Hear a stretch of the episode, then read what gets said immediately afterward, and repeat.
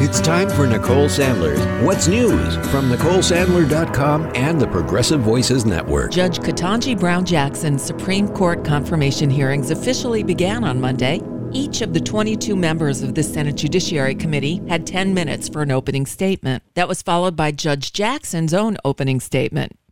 The Democrats almost universally praised her record, some noting that upon taking the bench, she's much more qualified and experienced than most of those already sitting. And despite their assurances that they wouldn't personally attack her, as they claimed Democrats did to Brett Kavanaugh, many of the Republicans previewed the attacks they'll be pushing for the next few days.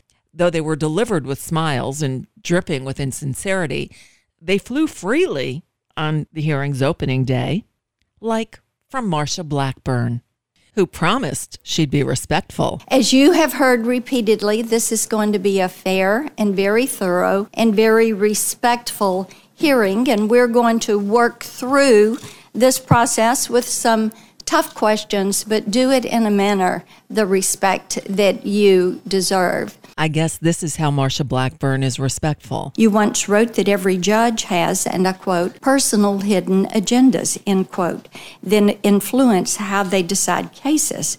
So I can only wonder what's your hidden agenda? Is it to let violent criminals, cop killers, and child predators back to the streets?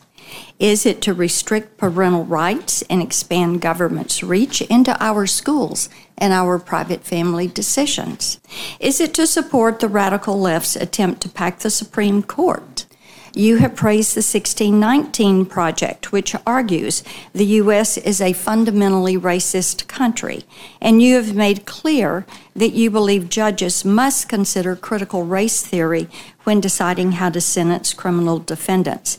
Is it your personal hidden agenda to incorporate critical race theory into our legal system? Yeah. You get the idea. So, day one concluded with Judge Jackson's opening statement. She told senators that she takes her duty to be independent as a judge very seriously. I have been a judge for nearly a decade now, and I take that responsibility and my duty to be independent very seriously. I decide cases from a neutral posture. I evaluate the, the facts and I interpret and apply the law to the facts of the case before me without fear or favor, consistent with my judicial oath. Well, Tuesday and Wednesday will consist of intense question and answer sessions. Each senator gets 30 minutes during the first round and another 20 minutes during the second round. If confirmed, Jackson will become the first black woman to serve on the high court. Democratic Senator Dick Durbin of Illinois, the chair of the Senate Judiciary Committee, helped put her nomination in historical context, noting that of 115 Supreme Court justices, 108 have been white men. Democrats hope to confirm Judge Jackson to the Supreme Court by early April. Turning to Ukraine, at least eight people were killed after a Russian missile struck a 10 story shopping center in the Ukrainian capital of Kiev. It marks the latest in a string of attacks across the country on civilian structures or areas where residents have taken shelter.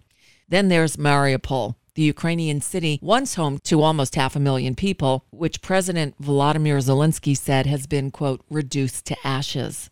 U.S. officials have also confirmed that Russia has used hypersonic missiles, which travel at least five times the speed of sound and are nearly impossible to intercept. These developments, as President Joe Biden and other world leaders will hold a set of emergency summits in Europe this week, though there's not a whole lot of hope that the talks will yield peace. And then on another front, cybersecurity officials say there's evolving intelligence that Putin's next escalation could be a direct cyber attack on the United States.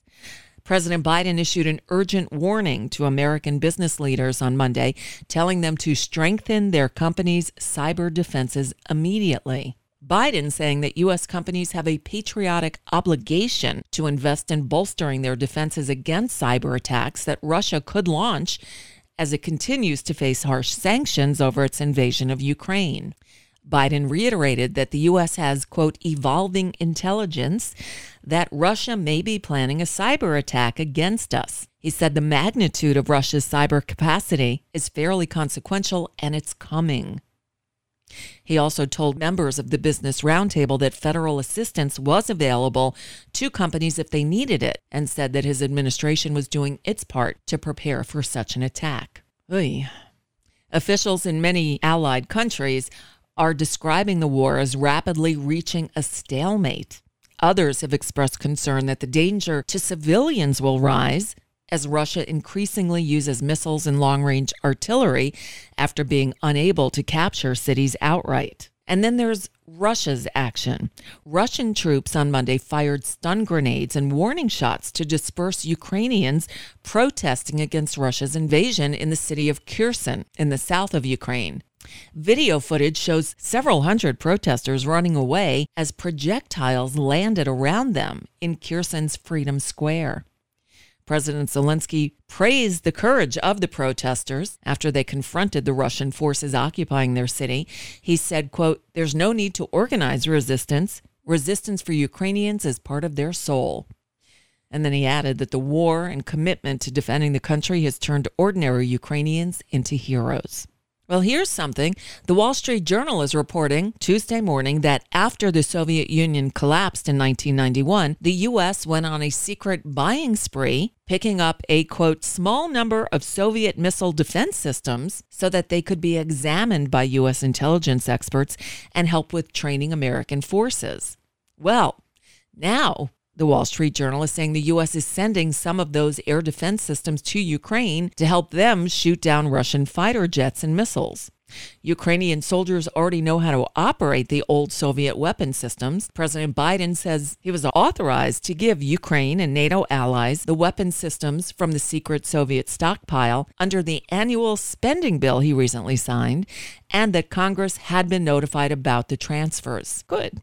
In a somewhat related story, Russian opposition leader Alexei Navalny has been sentenced to nine years in a high security prison away from where he's currently being held in Moscow for fraud and contempt by a Russian court. He's also serving two and a half year sentence for parole violations. And that's just a bit of what's news for now. I'm Nicole Sandler. If you appreciate these reports and the Nicole Sandler Show, I hope you'll consider making a contribution. My work is fully listener supported, and I can't do it without your help. Find out more at NicoleSandler.com and please click on that donate button.